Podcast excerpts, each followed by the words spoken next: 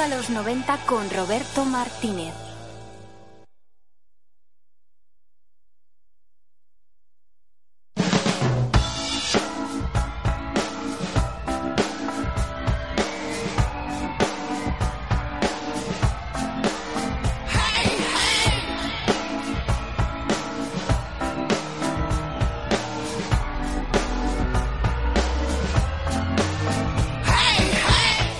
Tardes, cuando son las 6 y 32 minutos sintonizas el 107.3 de la FM, sintonizas bienvenido a los 90.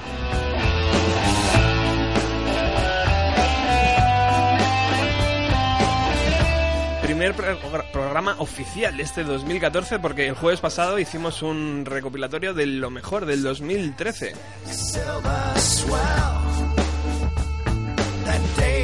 Y tenemos el equipo completo. Tenemos a Miriam por aquí, tenemos a Nacho, tenemos a Elena que se acaba de ir eh, y tenemos a Letraste hoy con todos nosotros. Un verdadero placer.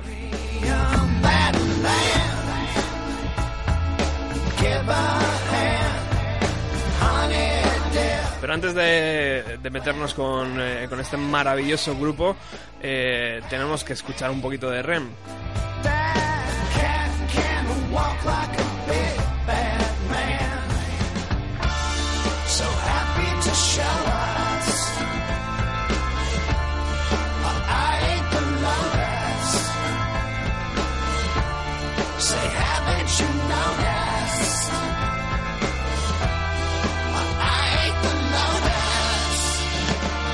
Dos años sin REM, dos años desde que mediante un comunicado nos informaban de su separación. Hace dos años los de Georgia decían adiós a tres décadas juntos y a 85 millones de discos vendidos.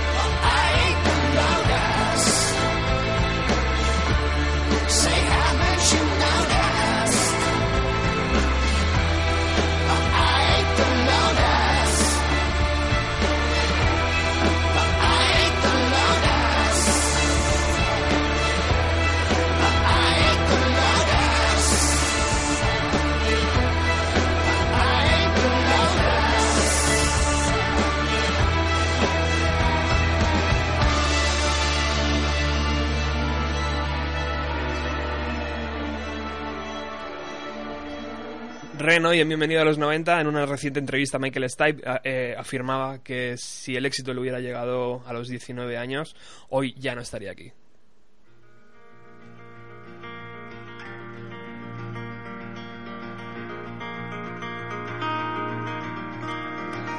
Y empezamos este año 2014 eh, repletos de música en directo. Lo hemos hecho bien en 2013 y queremos hacerlo mucho mejor en 2014.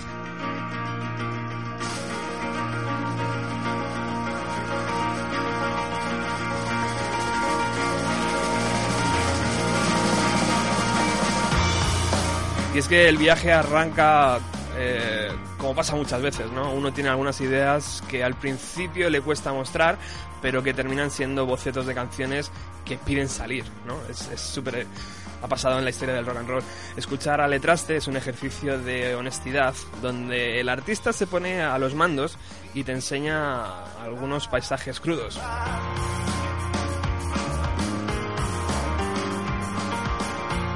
Y aunque en esos paisajes podemos ver colisiones, ciudades hostiles o incluso alguna bicicleta, la recompensa para el alma es enorme.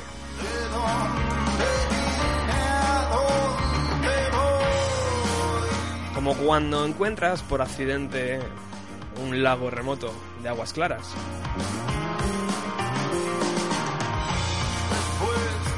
A veces queremos que esa sensación dure para siempre, como muchos pedíamos a Ren hace años.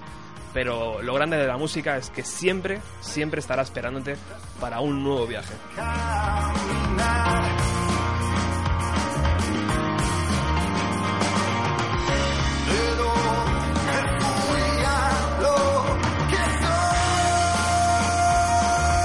Y por eso hoy tenemos aquí a Dani Cabezas. Muy buenas tardes, Dani. Hola, buenas, ¿cómo estamos? Encantado de que estés aquí, amigo. Pues igualmente. Santiago, eh, al bajo. Muy buenas tardes, Santi. Santiago. Un placer estar aquí con vosotros. Ahí estamos, ahí ese micro. Ahora sí. Eh, ellos son Letraste. Eh, falta el 50%, ¿verdad? Sí, señor, sí. Eh, entre que uno está en Bilbao y el otro está trabajando, no han podido venir hoy, pero bueno. Falta Luis Mármol, que puso eh, una batería a un grupo amigo, ¿verdad? Hombre, Luis lleva poniendo baterías a, a grupos. Yo desde, desde que tengo 15 años llevo tocando con él. Y amigos a unos cuantos, sí, porque Luis, la verdad que es el típico gran batería que todo el mundo quiere en su disco, ¿no? Porque Se hace te coge querer. y te la lía parda en, en cinco minutos, ¿no? Y falta eh, Nayel Ibarrola, que, que, que tiene una gran pre- presencia en este, en este LP, ¿verdad? En este último. Sí, sí. siempre la ha tenido en este LP. Sí, sus pianos suenan mucho más y mucho más claros que en el anterior. Bueno, habéis sacado este tercer LP eh, que estábamos comentando a micro cerrado, Incendios en Desiertos. Eh, ya he leído muchas entrevistas con la banda, eh, todas las preguntas que os haga las podéis encontrar, pero ¿por dónde empezar, no? Yo creo que si empezamos por el cambio de idioma, no lo quitamos ya en medio. Es donde quieras. sea, nosotros somos unos mandados. El cambio de idioma, Sí, pues porque en los dos primeros trabajos nos presentabais canciones en inglés y en este habéis decidido cambiar el rumbo y, y expresaros en, en vuestro idioma materno. Sí, bueno, era un reto que nos apetecía afrontar. Hacía tiempo que veníamos discutiendo sobre la posibilidad de cantar en, en- en castellano.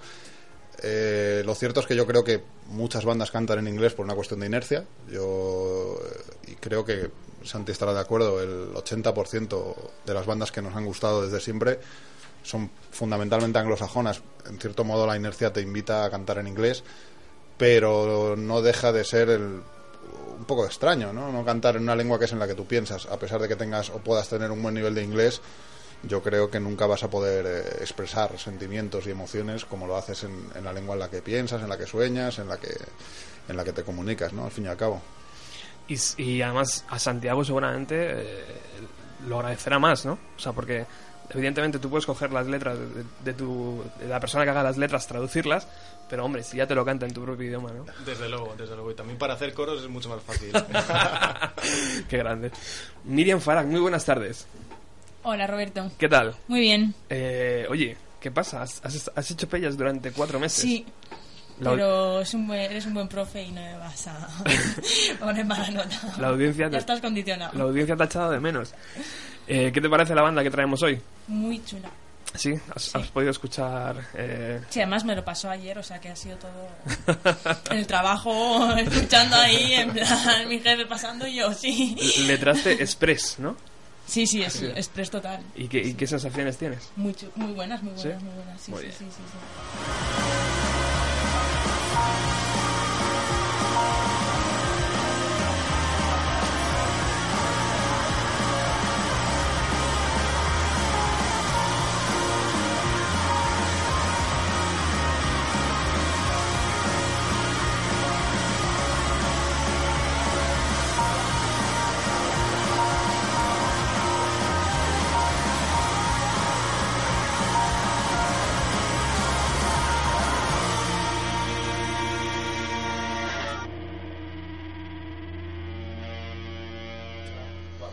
Bueno, hoy el programa está dedicado por entero a esta, a esta gran banda madrileña y vamos a tener tiempo de sobra de escuchar eh, canciones de sus dos anteriores trabajos e incluso canciones en directo, eh, que, va a ser una maravilla poder disfrutar de todo esto, que además va a ser recogido eh, en formato vídeo por Nacho Rodríguez, que está por aquí girando alrededor nuestro. Nacho, muchas gracias.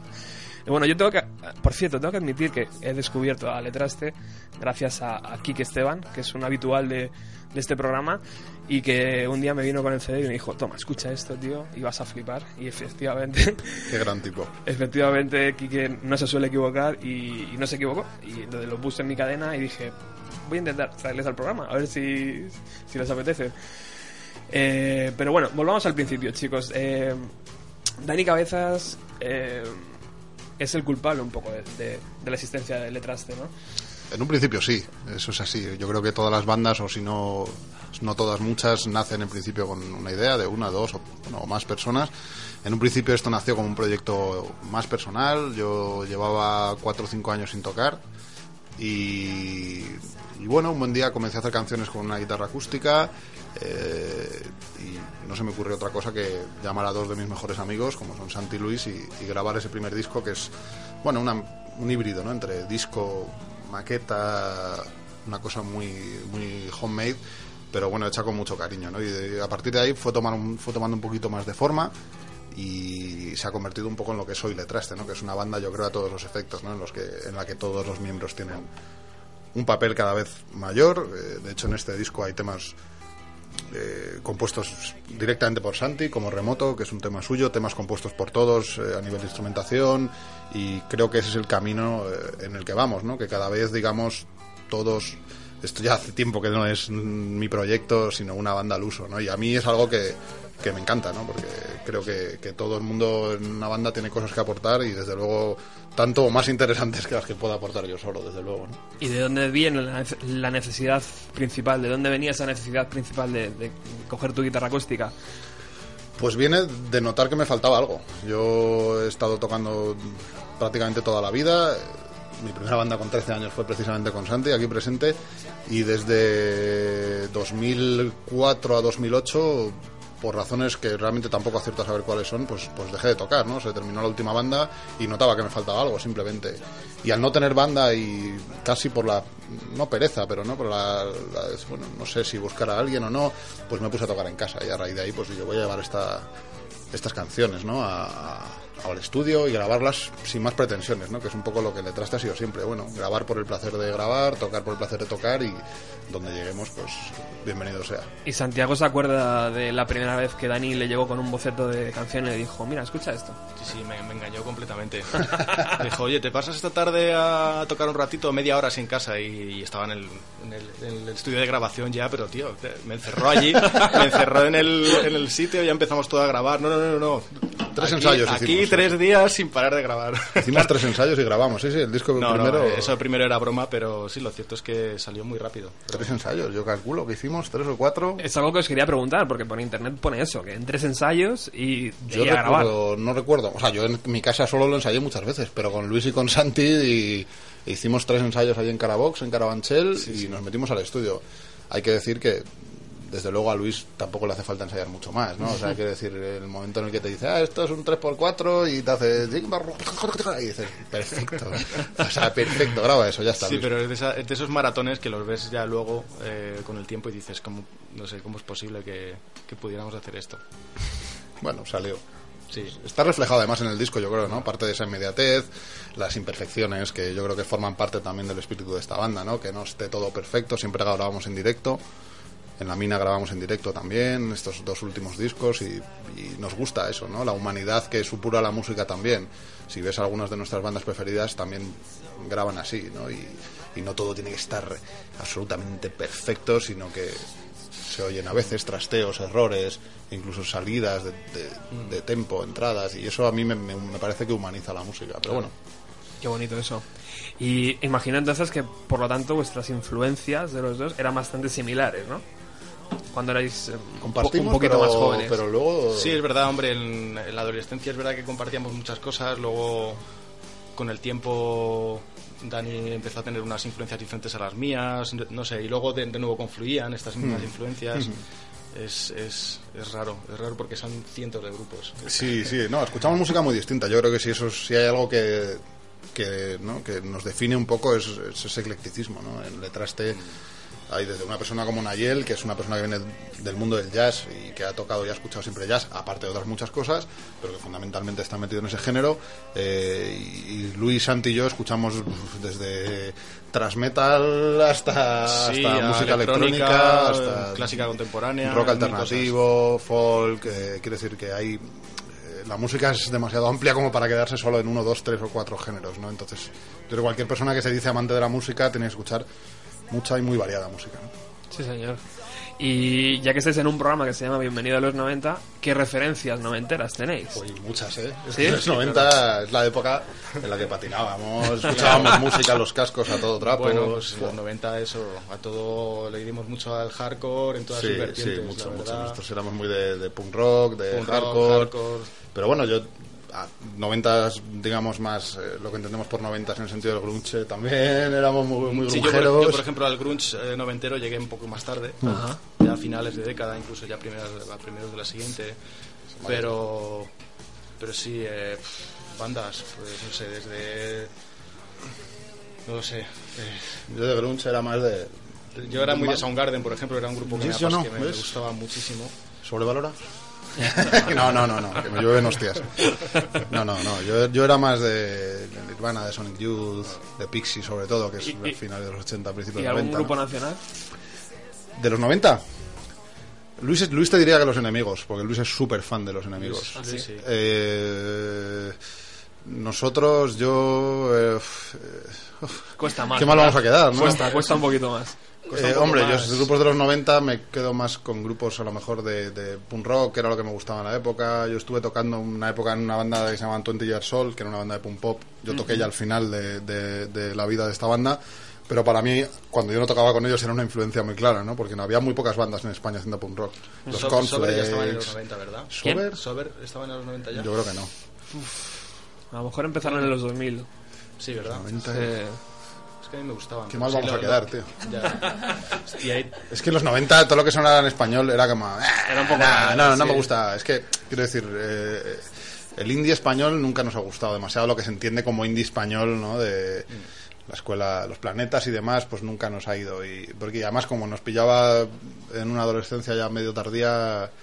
Teníamos claro que era lo que nos gustaba y al igual que te digo que ahora hay que somos gente abierta con la música, cuando eres adolescente por definición yo creo que no lo eres tanto, ¿no? Y lo que te mola es la zurra ahí ah, y lo demás son caña. son unos moñas y bah, fuera. Entonces, en esa época no escuchaba música, mu- mucha música, música, música, música. Bueno, volviendo al primer disco, eh, grabado con, con Samuel Ruiz, digo bien, ¿verdad? Sí, Samuel. Eh, ¿Qué recuerdos tenéis de aquella, de aquella grabación? ¿Qué, qué fue? A lo mejor un par de días, tres días, no sé. tres días a tope.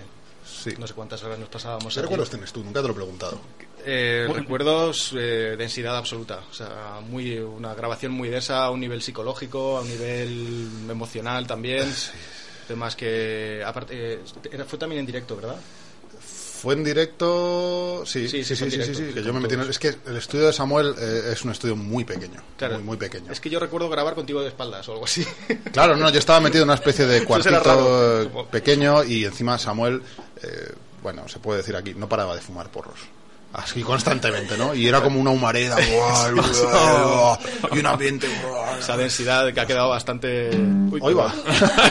ha quedado bastante... Sí, sí, sí, era, sí, sí, todo, todo. Pero bueno, la experiencia fue buena. A mí fue un poco, un poco catártica, porque saqué cosas que llevaba como demasiado tiempo acumulando. Y fue muy bonito y a la vez muy duro también, porque, no sé, cuando sacas cosas que para ti significan mucho y en cierto modo sientes que te desnudas emocionalmente de esa manera, pues eh, yo salí de allí como diciendo, ¿qué ha pasado aquí? ¿no? Sí, de alguna manera, tanto Luis como yo, como Samuel, nos, nos vimos también un poco abrazados por esa por esa energía que tú traías y esa, esa necesidad absoluta de sacar esas canciones fuera, ¿no? Que quizá había pasado mucho tiempo Sí. eh, el que tú habías estado rumiando todo aquello. Sí, ¿no? sí, demasiado, Entonces demasiado. en aquella grabación se notaba que esas canciones estaban ahí bullendo desde hacía tiempo y salieron de una manera muy intensa. ¿Y en aquella grabación pensabais en un segundo LP o simplemente os dejabais llevar y decir, bueno, vamos a grabar esto en Uh. tres días y a ver qué pasa? Yo creo que desde luego no podían imaginarme pensar en un segundo disco. En ese momento. Yo de hecho luego me fui. Claro, luego Santi dejó el grupo, desertó. Es verdad, ahora. No, pero no fue por nada de la grabación, fue por, por otros motivos, pero... Sí, luego la banda se quedó como un poco en un punto muerto, ¿no? Eh, bueno, a- la banda ha atravesado por varios puntos así. Creo que en toda banda que se precie ocurren cosas así, ¿no? Eh, No hay ninguna enemistad, nunca la ha habido. Pero bueno, eh, cada persona pasa por momentos vitales distintos y en un momento determinado, pues Santi abandonó el grupo, entró Elías Ejido, eh, de, ex de Stan Steel y, y- y- y Y líder de de, de EK, en la banda en la que también toca Nayel.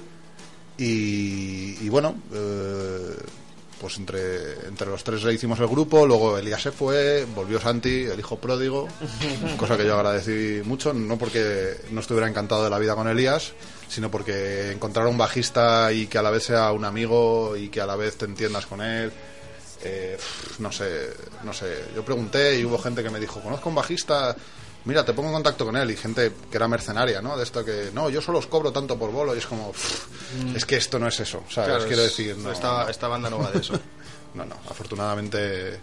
O sea, que existe realmente también, ¿no? Gente que se dedica a tocar Sí, por sí, bolos es- y a y es muy cobrar. por necesario, bolos. yo creo Sí, que es muy encantado de que lo haya, ¿no? Y yo conocemos gente, ¿no? Como Sí. Pablo, que oye, pues tocan, oye, pues me voy a hacer una gira con Perales, pues Pablo, que toca de puta madre, Sí, y ahora sí. está tocando con Perales, pero porque es un batería profesional. Y Luis también lo ha, lo ha hecho, ¿no? Nuestra batería, pero en nuestro caso no queríamos eso, o sea, queríamos amigos y, y disfrutar de, de la intensidad de lo que es tener una banda, ¿no? Simplemente. Muy bien, pues hoy estamos aquí con Letraste, eh, disfrutando de, de este programa. Eh, Miriam, cuando quieras, eh, atacas, ¿eh? Tú, el... Ataco, ataco. El- yo soy soy muy curiosa con los nombres, entonces, el nombre de la banda, ¿a qué se debe realmente? Yo creo que es un nombre que en el fondo no, no significa nada, pero que pretende que tenga varias lecturas o que deje al que lo lea o que lo vea por primera vez un poco con la interrogación de el tras es- le han cambiado la, la L y la E eh, para que para que parezca francés eh, pero tampoco es eso exactamente. Entonces es un nombre un poco ambiguo eh, deliberadamente. Sí, sí, porque puedo hacer una referencia al traste de una guitarra, las letras, eh, no sé, simplemente la sonoridad era, ¿Y a quién se le era ocurrió? interesante. Mm, Porque, Pues a ninguno ¿sí? de nosotros, se le ocurrió a María Gil, que es la diseñadora de, Sí. de, de todo el imaginario gráfico del Letraste. Y bueno, la verdad es que hay gente infinitamente más creativa que yo y cuando yo estuve buscando el nombre, desde luego... Ya no recuerdo lo que se me ocurría, pero eran todo cosas deleznables.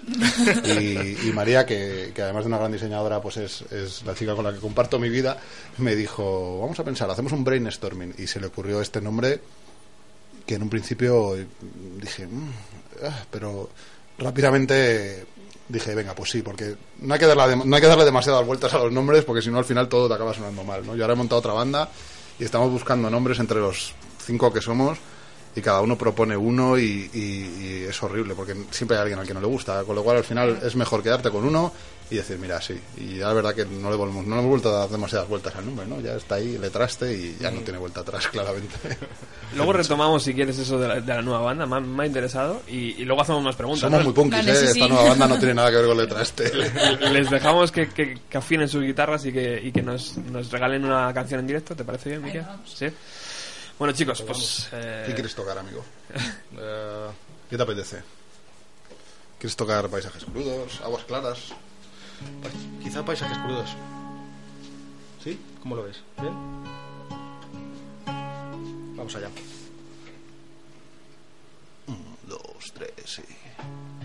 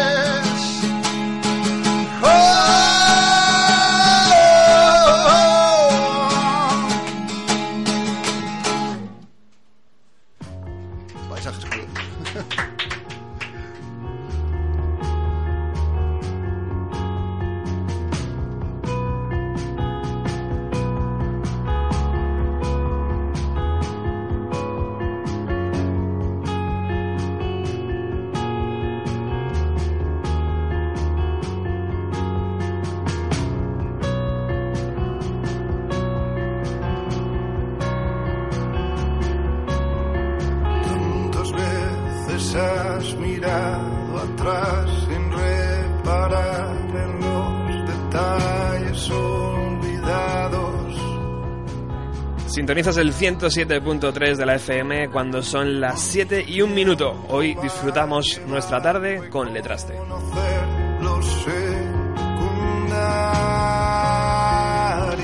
Por cierto, programa número 97, estamos al borde de los 100 y ya tenemos invitado de excepción. Va a ser Paco Pérez Brián, el locutor de Radio 3, que en los 90, por supuesto, hacía un programa que se llamaba De 4 a 3. Va a estar aquí en el programa 100, que será el último jueves de enero.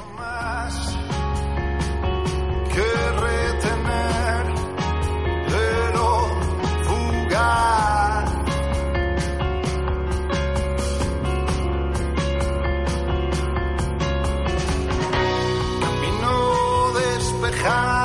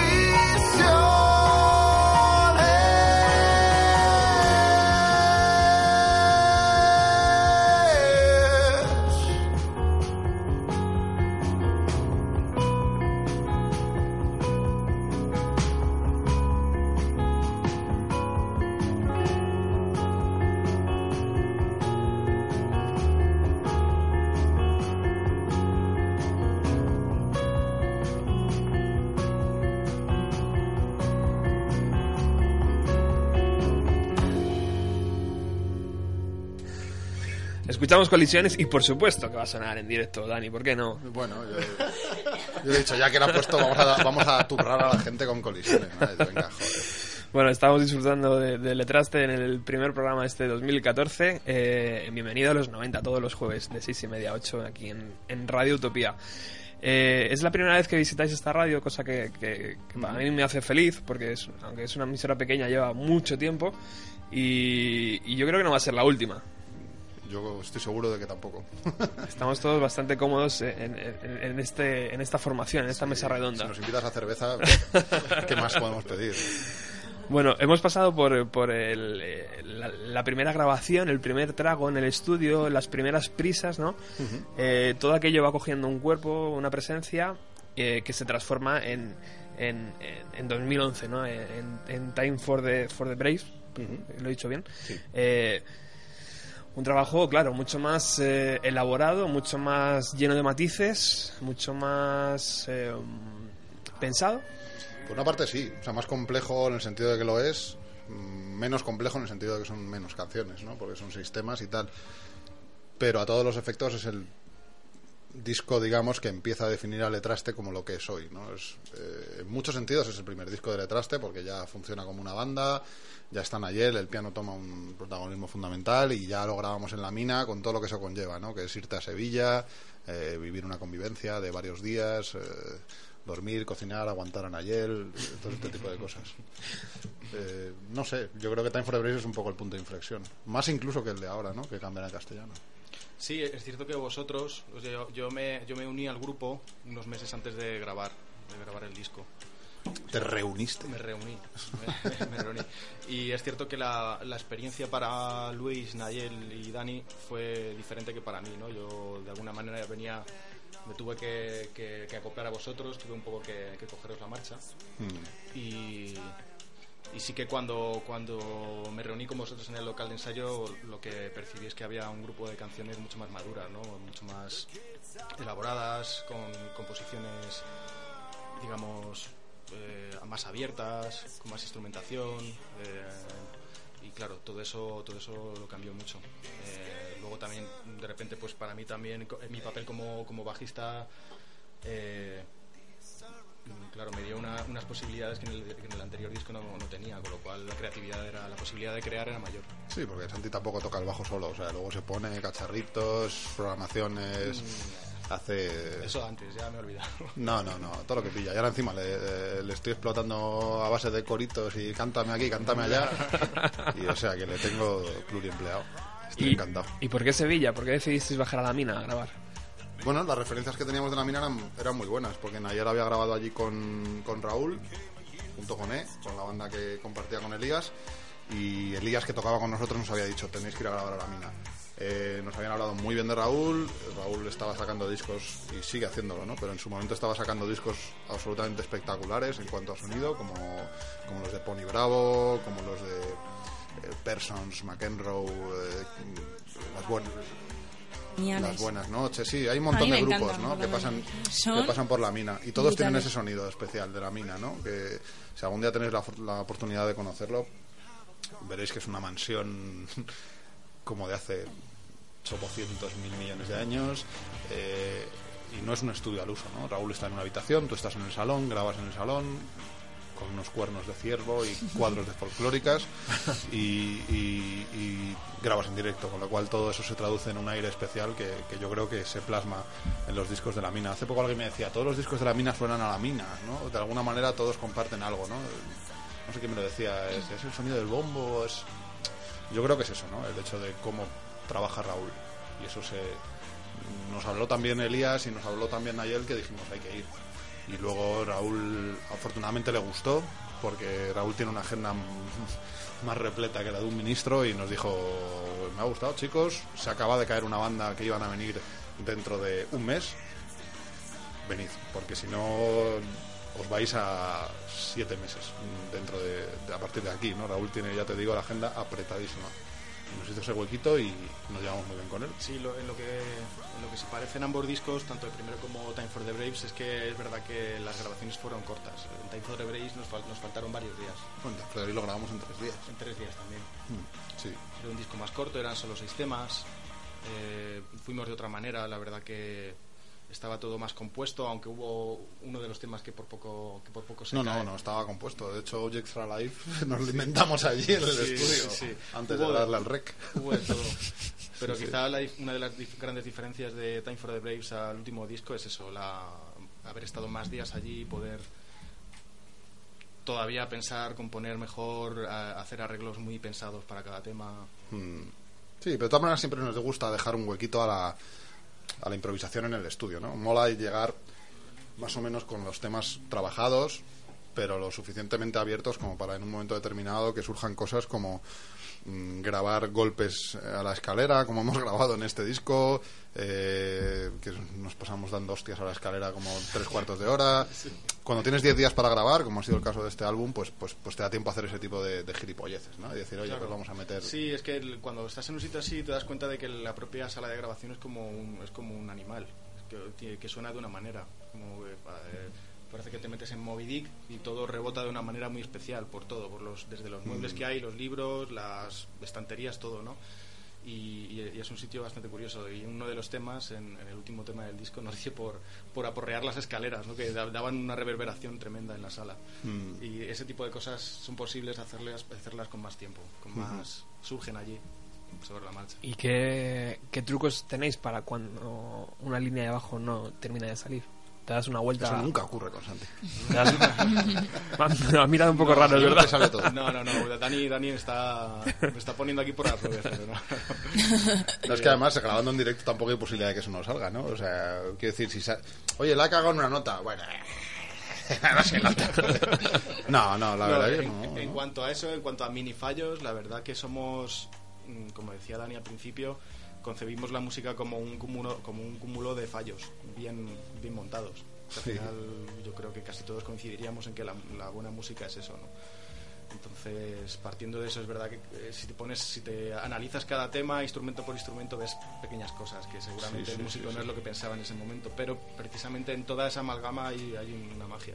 No, es que además si te pones a pensar en lo que podría haber sido el disco es, es terrorífico, ¿no? Yo siempre, no sé, cuando he hablado con gente que nunca ha grabado y me dice, joder, tal, es que voy a grabar, pero no, ¿por qué ahora le meto esto y esto? Yo, mira, grabar un disco yo creo que es una fotografía de un instante concreto de tu vida como tu carrera como músico, eh, lo que sea, y ya está, te lo tienes que tomar como tal, ¿no? Lo grabas, lo dejas ahí y a otra cosa, pasa a otra cosa diferente y no te comas el tarro. Si lo hubieras hecho yo, sí, perfecto, pues siempre se puede hacer mejor y a mí se me ocurren ahora centenares de arreglos espectaculares para, para este disco que acaba de salir, pero yo estoy ya de él hasta aquí porque lo compusimos hace, un- hace por lo menos un año y pico, dos años, muchos temas, ¿no? Con lo cual estamos en otra, en otra película. Curioso ese, ese proceso.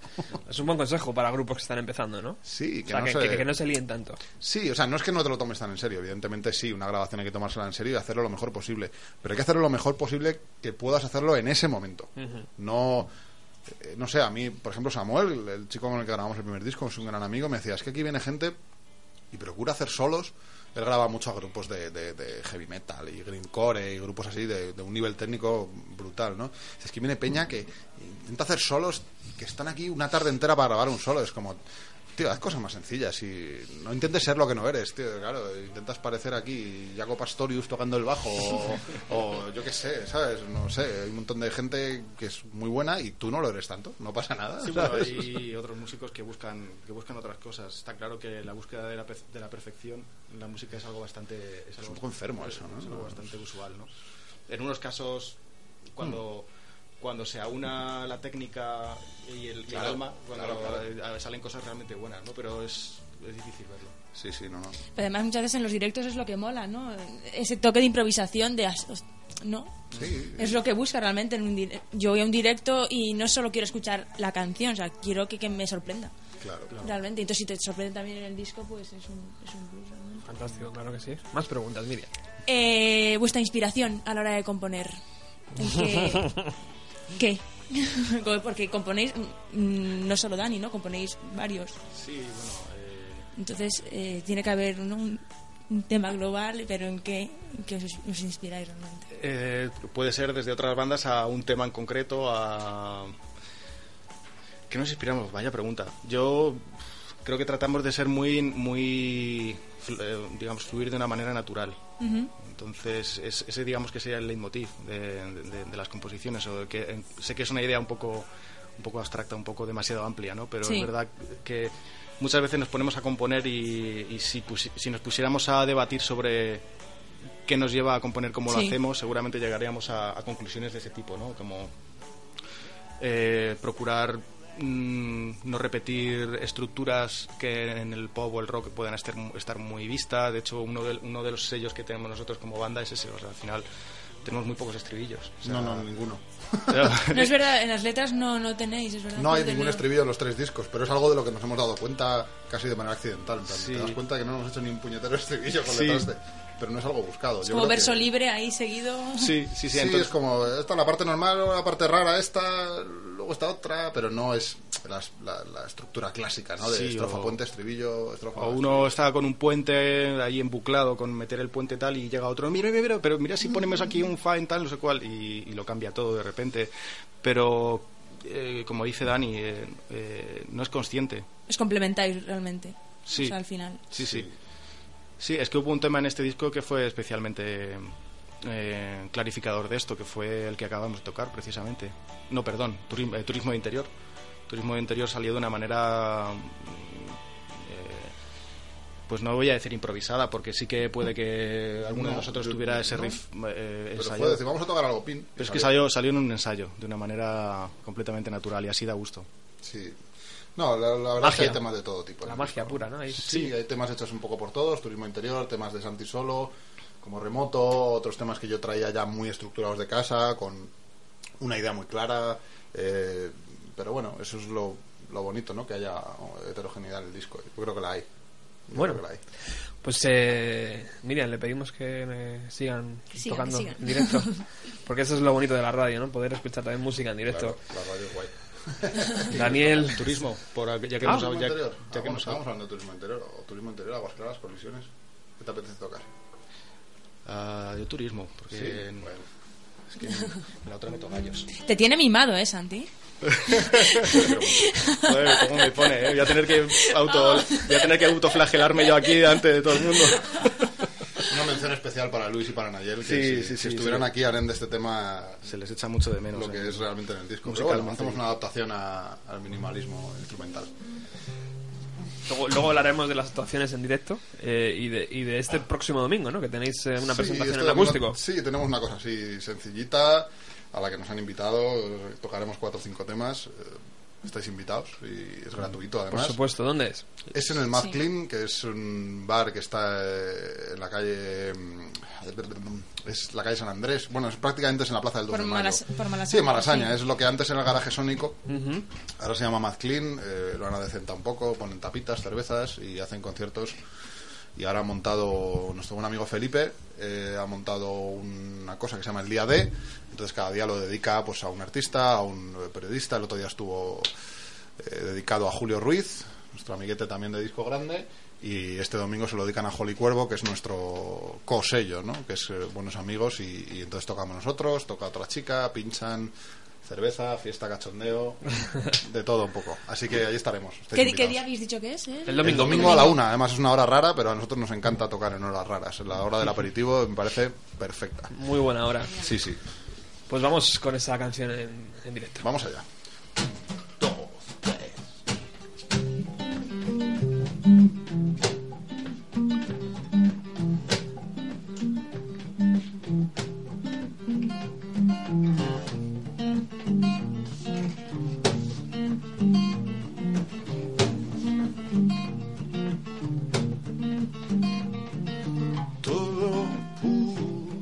Pudo ser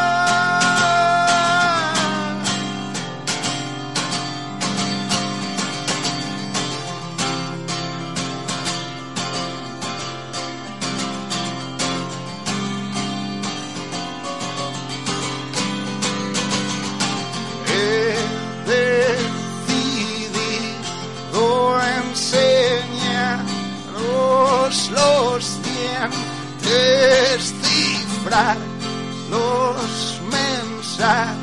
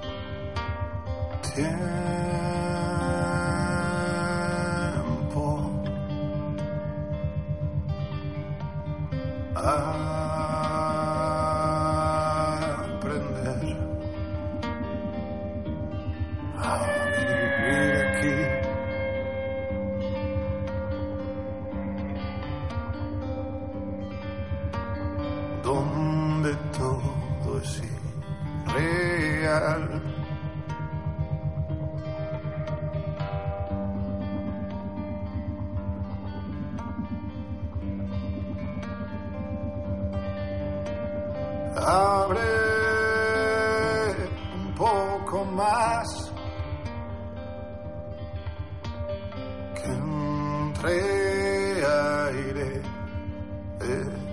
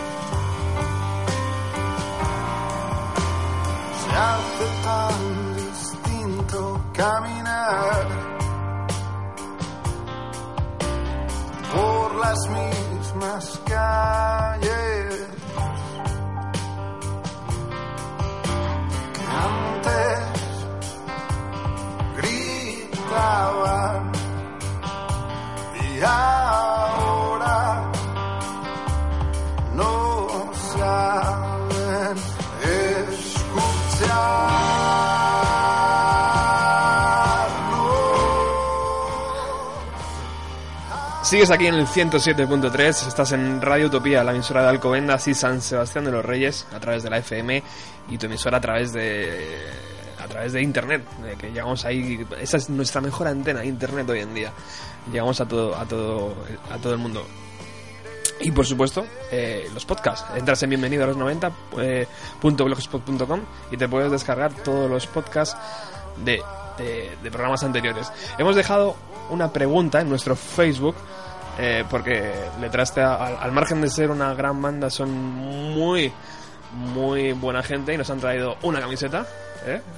Una, o un par, no sé. Bueno, una. Hemos traído un par, pero una, una era para ti. Sí. pero ahora ya lo tienes que regalar. tío. Bueno, bueno. Hemos, hemos colgado una pregunta hemos colgado una pregunta de en nuestro Facebook, así que el, el que el que la responda eh, pues se la lleva, así de fácil y, y así pues estamos más en, en- en familia todos. Y el ¿no? disco también se lo regalamos aquí. ¿El disco también? Hombre, sí, Bueno, claro que sí. Perfecto. Muy buena gente. Eh, bueno, entramos ya en materia, eh, aunque llevamos ya una, una- casi una hora de programa, pero entramos ya con, el- con vuestro juguete nuevo, ¿no? Que es este que tengo aquí en las manos, que se llama Incendios en Desiertos. Que aunque ya hemos estado escuchando las canciones en directo, eh, imagino que, que tenéis mucho que contar, ¿no? Porque este disco, como bien decías, a lo mejor se empezó a gestar año y medio atrás, ¿no? Antes de la grabación. Eh, y imagino que ahí empezaron a salir las primeras canciones, las primeras letras, ¿no? En castellano. Uf, ¿cómo, ¿Cómo fue ese, ese chip? ¿O por qué? Bueno, yo creo que el primer tema de este disco que, que hicimos fue Darlo Todo. Y, Fue el último casi que hicimos. y- y- ¿Darlo Todo? Ay, perdón, perdón, no, darlo todo no, eh, a los mandos. A los mandos fue el último, sí. El primer tema fue el último que hicimos. Pero Darlo Todo fue el primero que hicimos y, y en ese momento yo ni siquiera estaba convencido de que fuera capaz de componer 10 canciones en castellano, o 8, porque dos son instrumentales.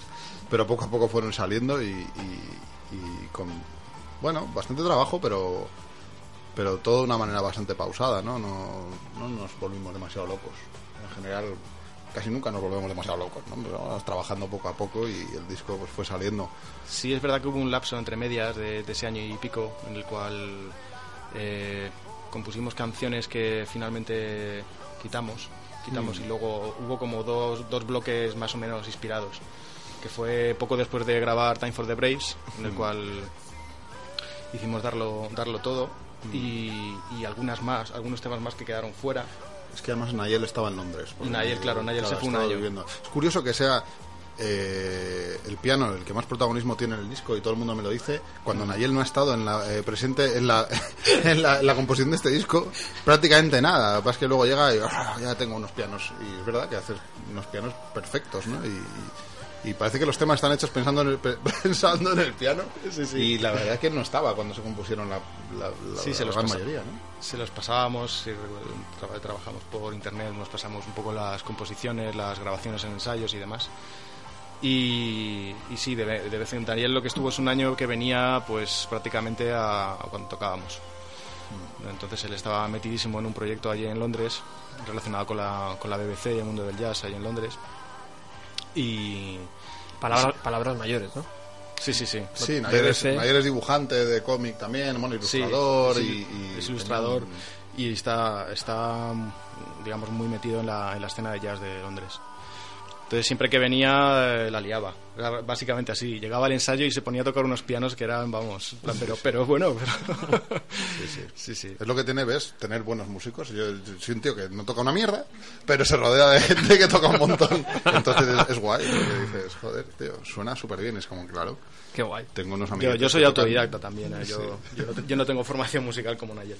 Ajá. No, Nayer y Luis Como son- Luis también. Es verdad que son dos, dos piezas clave a todos los niveles, humano y, y Mm. técnico también, ¿eh? porque como tocan, ¿no? Yo es como Nayel, quiero una nota triste, pero triste con un poquito de esperanza, ¿no? Y él hace, eso es un si bemol séptima, y hace, y la toca y es como justo, tío, eso es lo que me había imaginado. Y eso la verdad que da gusto porque es tocar con alguien que de verdad sabe, ¿no? Nosotros mm, sobre todo Santi y yo nos movemos, yo creo que por pura intuición, y que también es bonito, ¿no? Y yo agradezco que haya bandas que a lo mejor no tienen una grandísima formación técnica, pero pero la pero oye sus canciones y dices, esto está tocado con el, con el corazón, ¿no? Como decía hoy Joan Luna. En plan de, hay tres tipos de bandas, las que tocan con el culo, las que tocan con el corazón y las que tocan, no sé, con técnica, eh, ¿no? Y me gustan bandas de los tres estilos. Pero, pero nosotros, desde luego, Santi y yo no tendremos una gran formación, pero intentamos hacer cosas lo más, lo más Lo mejor que podemos. sinceras posible, ¿no? ¿Hab- ¿Habéis notado o apreciado algún tipo de eh, nuevo cariño hacia la banda por el, el hecho de haber cambiado a castellano? Pues de momento no. ¿O que los medios os hagan más caso? ¿O que.? No, No, especialmente, ¿no? Quizá es algo que empecemos a notar cuando salgamos a tocar. Pienso, Mm. pienso que va a ser así, porque la- como decíamos antes, eh, las redes tienen el punto de la inmediatez y todo, pero tienen ese punto frío también. Sí, no, la gente hace caso a algo, pero le dedica muy poquito tiempo. Y yo creo que no es un buen momento, probablemente histórico, para sacar un, un disco como este, yo creo, ¿no? Porque no creo que sea un disco sencillo en el sentido de que entre a una primera escucha y hace falta dedicarle pues varias, ¿no? Y a mí personalmente me gustan los discos que van ganando las escuchas, en los que vas descubriendo, descubriendo secretitos y recovecos, ¿no? Y hoy en día, pues la gente escucha 10 segundos de un tema y dice, ah, pues no sé, y nosotros pues precisamente no nos movemos por ese, por ese lado, ¿no? Porque a los mandos es un tema que probablemente no sea el más indicado para poner de primero, ¿no? Porque es un tema largo, con un desarrollo arduo, con una parte casi jazzy, con uf, luego unos saxos ahí infernales ahí al fondo, y ¿no? Y es un, eh, no sé, pero nosotros no, no, no, no, no, no pretendemos tampoco buscar algo así sencillo de escuchar, pero, pero es complicado. Es complicado que te escuchen, ¿no? En ese sentido que te hagan caso y decir, oye, escúchalo. Escúchalo porque creo que merece la pena, pero sí, bueno. de hecho, de hecho, si hiciéramos un listado de las, de las bandas o de los grupos que más, que más nos gustan a los cuatro, seguramente una de las cosas que coincidirían en todas esas bandas, que serían muy dispares, sería que son bandas precisamente que hacen discos de los de, de los de entrar poco a poco. Es- que creo, que, creo que a los cuatro nos gusta eso. Sí, bueno, a mí también me gustan bandas ahí súper facilonas, ¿eh? Luego, pero que, pero que valoro especialmente eso, ¿no? Discos que... Que vas descubriendo, re- Sí, redescubriendo. Yo creo que sí, sí, sí. Y luego hay discos que te entran a la primera y a la vigésimo séptima te siguen gustando como el primer día, pero esos son pocos. Miriam. O la primera, o no te gusta la primera, y por ma- porque más que lo intentas, nada. Es cierto. efectivamente, efectivamente. Alguno hay de esos. Eh, bueno, sí, eso lo he comentado antes. Lo de es que si profesionalmente os de- o sea, sois profesionales, músicos profesionales, De la, de la música... pero si profesionalmente os dedica, vivís de la música. No, no, no, bueno, En absoluto. ninguno. No, yo creo que pocas bandas, ¿no? Te quiero decir, dentro de, de la escena underground, que es la que pertenecemos, eh, viven de la música, ¿no? La banda que es, o sea, la gente que, es- que vive de la música y está en esto se tiene que hacer unas giras brutales. No, no, no, no. Eh, y aparte que nosotros tampoco tenemos una, una base de fans tan grande, ni tanta gente viene a nuestros conciertos como para vivir de ello. Incluso gente que sí que la tiene y que yo sé de buena, de buena mano que, que, que, que mal viven, ¿no? O sea, vivir de la música en este país, es, desgraciadamente, es, es muy complicado y nosotros todos tenemos nuestros trabajos y, y con ello tiramos, ¿no? Santi se dedica, es artista, es pintor, yo soy periodista, eh, Nayel, bueno, es ilustrador, tiene también una productora de vídeo y, y- y Luis, pues ahora nos estaba sacando unos estudios, está trabajando en el Tiger, vendiendo, o sea, quiere decir que... es que Ya, no, pero por ejemplo, también vivir de la pintura también es otra rama artística Sí, que... sí. Sí, eh, es muy diferente, aunque en lo, aur- en lo arduo de vivir de ello se parece mucho a la música. Claro. Y sí es cierto que en ambas pienso que la palabra profesionalizar o profesionalizarse es un poco es una, es un arma de doble filo. ¿no? Entonces, yo creo que cuando antes hablábamos de esa, de esa de ese alma que tiene el traste o esa intención de que de que los músicos implicados en- entre los músicos implicados haya algo más. eh, o pues sea, yo básicamente refiero a vivir, o sea, a comer de, Comer. de la música, o sea, ya no Ya. a eso. Nosotros nos daríamos por satisfechos si no perdiéramos dinero. Con eso yo eso consideraría que es triunfar. O sea, salir de gira y no perder, para mí sería un éxito rotundo. Porque realmente eh, la música es una ruina. Y no hay momentos que penséis, joder, es que, No, es que nunca lo hemos entendido como algo para ganar dinero. que- que Simplemente. es muy importante el planteamiento. ¿No? O sea, quiero decir, para no venirse abajo, porque muchas veces ves que dices, Hombre, sí, mentiríamos si no dijéramos que tenemos que tenemos pretensiones de con el tiempo, poco a poco, eh, ir labrando una carrera que poco a poco nos vaya dando ciertas cosas, ¿no? Lo que pasa es que esas ciertas cosas No, pero- eh, no son exactamente vivir de, de la No, música. no. O sea, es como Claro. decía, tener cada vez mejores mejores medios o tener las cosas un poco más fáciles. Pues, qué sé yo, que igual hacer una gira y poder no pagar local de ensayo y algún instrumento y mejorar algunos instrumentos. Es lo que sé. te digo, que la música no cuesta dinero, porque es que encima la música es... mm, O sea, la gente no creo que yo creo que no valora lo que es, ¿no? Porque es que no es solamente pagar un local de ensayo, pagarte una furgoneta, bla, bla, bla, es que es las horas que te lleva de composición, de ensayo, de grabación, todo, de masterización, de, o sea, de mezcla, masterización, de edición, de... O sea, eh, ser músico no, es, un- es una ruina. Y Es una ruina, lo sí. que pasa es que es una ruina muy bonita. Y, y por eso estamos aquí. Pero vamos, yo lo digo porque hay varias vertientes, ¿no? O sea, yo tengo un sello discográfico, he trabajado de periodista musical, casi cualquier rama, digamos, que tenga que ver con la música de alguna forma es bastante ruinosa.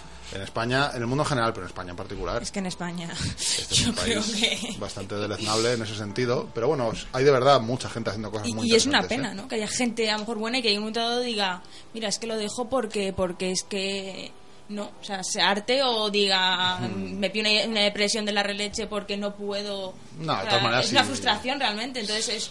Si quieres es ganar muy dinero, triste, desde realmente. luego, si quieres ganar dinero, desde luego, no sé, estudia Teleco o estudia... Ah, no, a día de hoy yo creo que- O no sé, pero desde luego músico no, no te hagas. Ya sabéis, niños, no ni Niños, sí, pero toca, toca. Pero, pero no sin- lo dejéis. Sin ambiciones, no, no, porque no. Por supuesto. Está bien colocar a la gente en, en la situación real, ¿no? Porque muchas veces es bonito, ves el disco, ¡jo, qué bonito, ¿no? Los colores, las canciones. Pero luego hay tanto trabajo detrás, ¿verdad? Sí, pero bueno, es un trabajo muy gratificante. Yo creo que, o sea, yo animo a la gente, además, afortunadamente hoy, no te voy a decir que cualquiera puede hacer un disco, pero los medios se han democratizado de una manera Hombre, si Belén Esteban puede sí. escribir un libro, Sí, sí, bueno. o- o después de eso ya es como. Pero de verdad que hay, que hay discos grabados con unos medios en general bastante, en principio, a priori precarios y que luego suenan, ¿no? Y, y yo valoro por encima de eso. Las Hay que intentarlo, ¿no? lo importante es, Sí, eh, yo lo animo a la gente a que claro. grabe. Afortunadamente hoy puedes mover tu música, lo cual tampoco te garantiza nada, ¿no? Pero Pero ahí estás. Móntate un oye, sello, claro. saca tus discos, súbelos a Bandcamp, súbelos a Spotify. Eso va para vosotros dos, ¿eh? Ah, bueno, sí, sí. Bueno, con pajarito que tenéis una banda. directa. Vamos con más música en directo. Sí, sí, a ver. Eh, Y ahora vais a tocar vosotros. Aprovechando que tenemos a, a Santiago y a, y a Daniel aquí, que, que Bueno, y Quique también está, por si queréis en un momento Quique, improvisar algo, pero bien improvisado. eh, Está metiendo debajo de la mesa. ¿no? Y ahora debe entrar Felipe telefónicamente, o sea que vamos a tener eh, un, un tramo último de programa un poco apretado, pero vamos a disfrutarlo, ya verás. Eh, chicos, ¿qué va a sonar?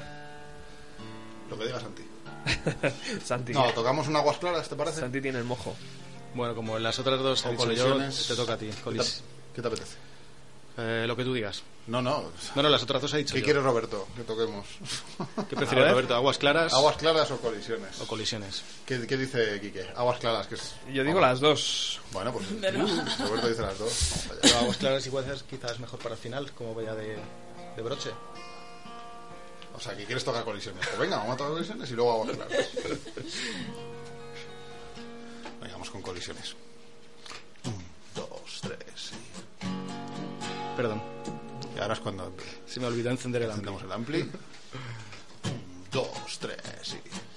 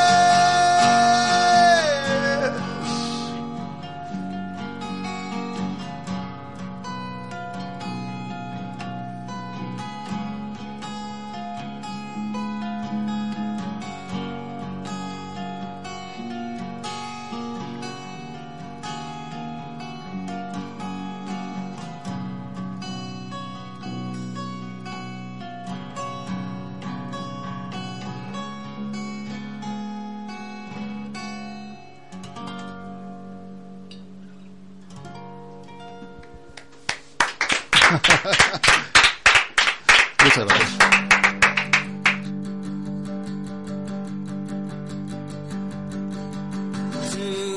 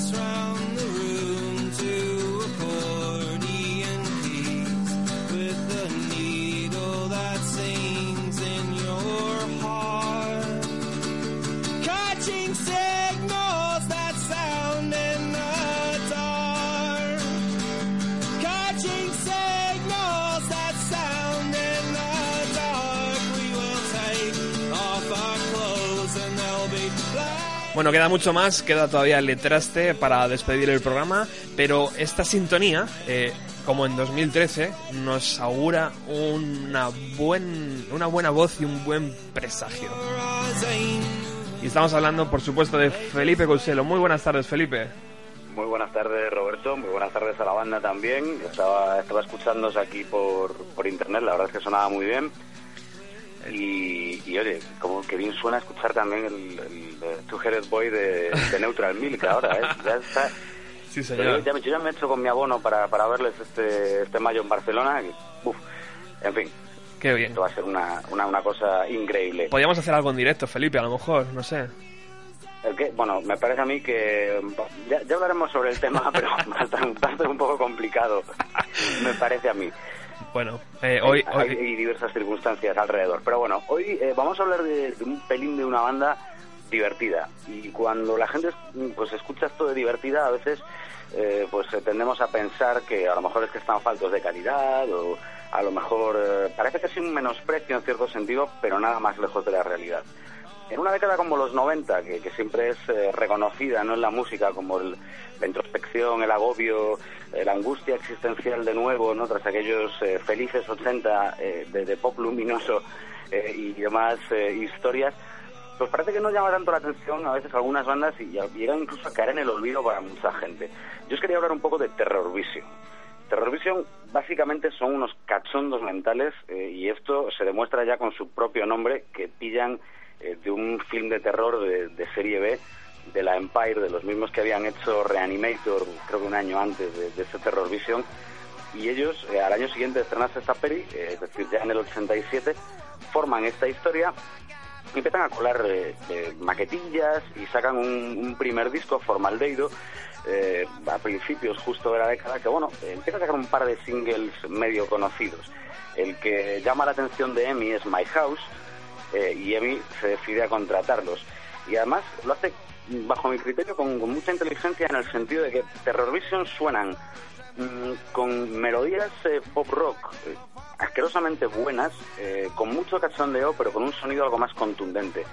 Es, eh, muchos aquí ven la influencia de Cheap Trick, por ejemplo, que es una banda que también en su momento, y por algunos, aunque luego lo nieguen, eh, años después, en sus críticas, eh, fue muy denostada, también por el elemento cachondeo que tenía en Cheap Trick, pero que eran unos genios en esto de hacer melodías, y Terrorvision lo aplican, eh, aplican esta receta bastante bien, eh, y además eh, en una época donde, siendo ellos británicos como son, estamos recibiendo otras, otras tendencias, otro tipo de música de Gran Bretaña. Su disco, para mí más reseñable, es una, una bestialidad llamada How to Make Friends and Influence People, producido nada más y nada menos que por Gil Norton, ¿no? ese tipo que, hizo también que el sonido contundente de Foo Fighters eh, mantuviera la sensibilidad que, que Dave Grohl tiene dentro. Hicieron algo parecido aquí, eh, sobre todo con el single Oblivion. Oblivion fue el, más escuchado, yo creo, de toda la trayectoria de, de Terror Vision. Y a partir de ahí, pues algunos nos fuimos ahí interesando en, aunque fuera conseguir un, un cassette grabado eh, con aquella historia y descubrimos muchísimos, muchísimos más temas de este cuarteto liderado, por el irreverente Tony Wright. Eh, Un amigo mío y tuyo, eh, don Roberto, el señor Andrés López, tuvo la suerte de verles y de estar con ellos un ratete, allá por los 90, eh, cuando Wow. vinieron por España. Y, y me confirma y me confirmó en su momento lo que todos los que escuchamos pensábamos de Terror Vision. Unos eh, cachondos tremendos y que además eh, no tienen ningún problema y ningún complejo en variar eh, de vez en cuando su sonido para hacer homenajes, covers muy graciosetes.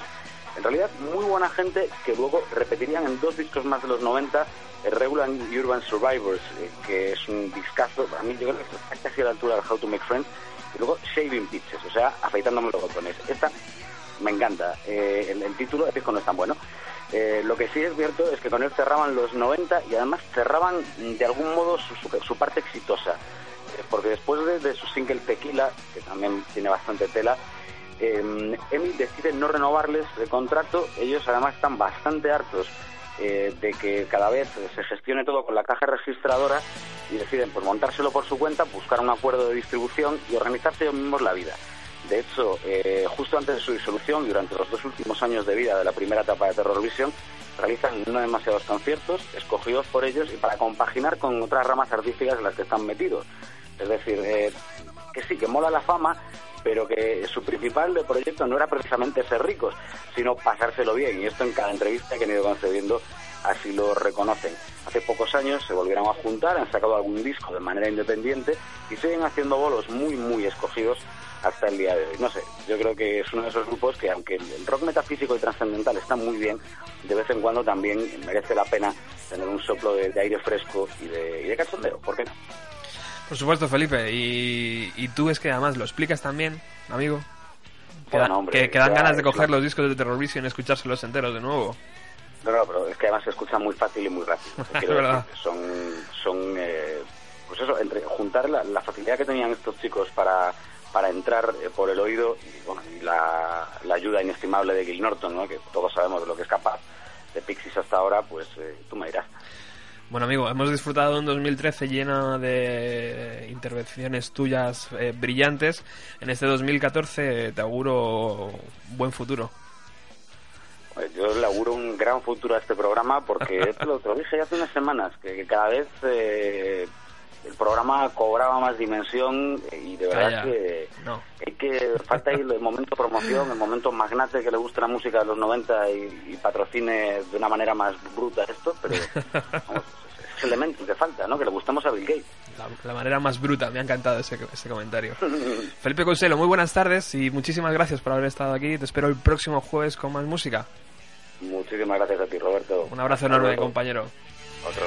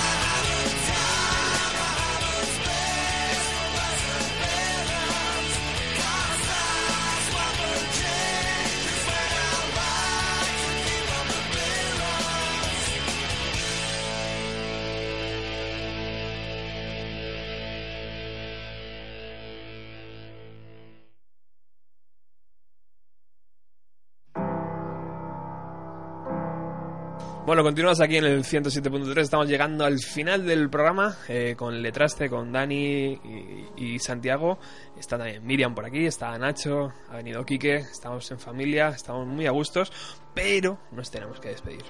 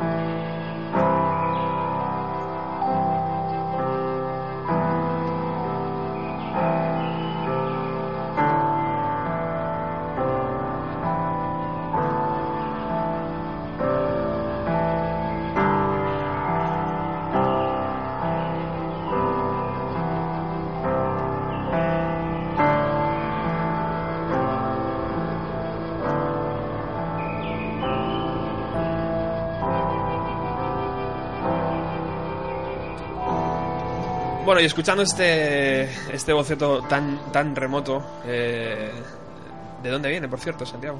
¿De dónde viene todo, este, todo lo que estamos escuchando? Bueno, pues de noches, noches hasta muy tarde con un teclado MIDI y con un piano y, y viendo que salía. Wow. ¿Hasta muy, muy tarde? Muy, muy tarde. Muy tarde. Se nota, es muy una pieza lenta, así de cuando ya estás un poco medio, medio soñando, medio no. Qué bonito. Qué bonitas esas piezas que te, que te llevan de un sitio a otro, ¿verdad? Eh, bueno, Santiago, Dani, Daniel, Santiago, eh, muchísimas gracias por haber estado aquí en Radio Utopía. Bienven- Gracias a vosotros. Bienvenido a los 90. Muchas gracias. Eh, muchísima suerte con la presentación en directo. Eh, cuando tengáis fechas, por favor, hacérnoslo saber para comunicarlo Lo antena. haremos, lo haremos. Eh, os invito a todos los oyentes a ir este domingo a, a verles en directo, en acústico, a la una, en la calle. Eh, es la calle San Andrés, Calle San prácticamente es la plaza del 2 de mayo en el Mazclin. Bueno. Y bueno, haremos una cosa así cercana y entre amigos. Toda la información de, de esto está en vuestra página web. que- Sí, en letraste.com se pueden descargar el disco pagando lo que quieran, incluso cero, que es lo que paga la mayoría de la gente y no tenemos ningún problema. Que por cierto, hoy haber- habéis recibido el vinilo. Sí, nos Uf, ha sí. llegado hoy, por fin. Ha Sí, llegado sí. un poquito más tarde de lo que esperábamos, pero a tiempo para, para este domingo, que es, en cierto modo, es una especie de presentación oficial, ¿no? Sí. Sí, sí, a ver si... Miriam, no sé si quieres eh, despedirte, decirles algo. Eh, nada, que son grandiosos, que sonáis genial, de verdad, en directo. Muchas gracias. Me ha encantado y que iremos el domingo. Sí, bien. por supuesto. Ahí estaremos. Ahí os esperamos. Os invitaremos a las cervezas que nos habéis invitado. Sí, sí, sí. Gracias, chicos. Eh, nos, nos despedimos con música en directo, por supuesto. Va, Claro que sí. Va a sonar Aguas Claras. Y a todos vosotros os, os, es- os escucho y os veo el próximo jueves aquí en la- a la misma hora, en, el- en la misma emisora, ¿no? Como decía alguien famoso.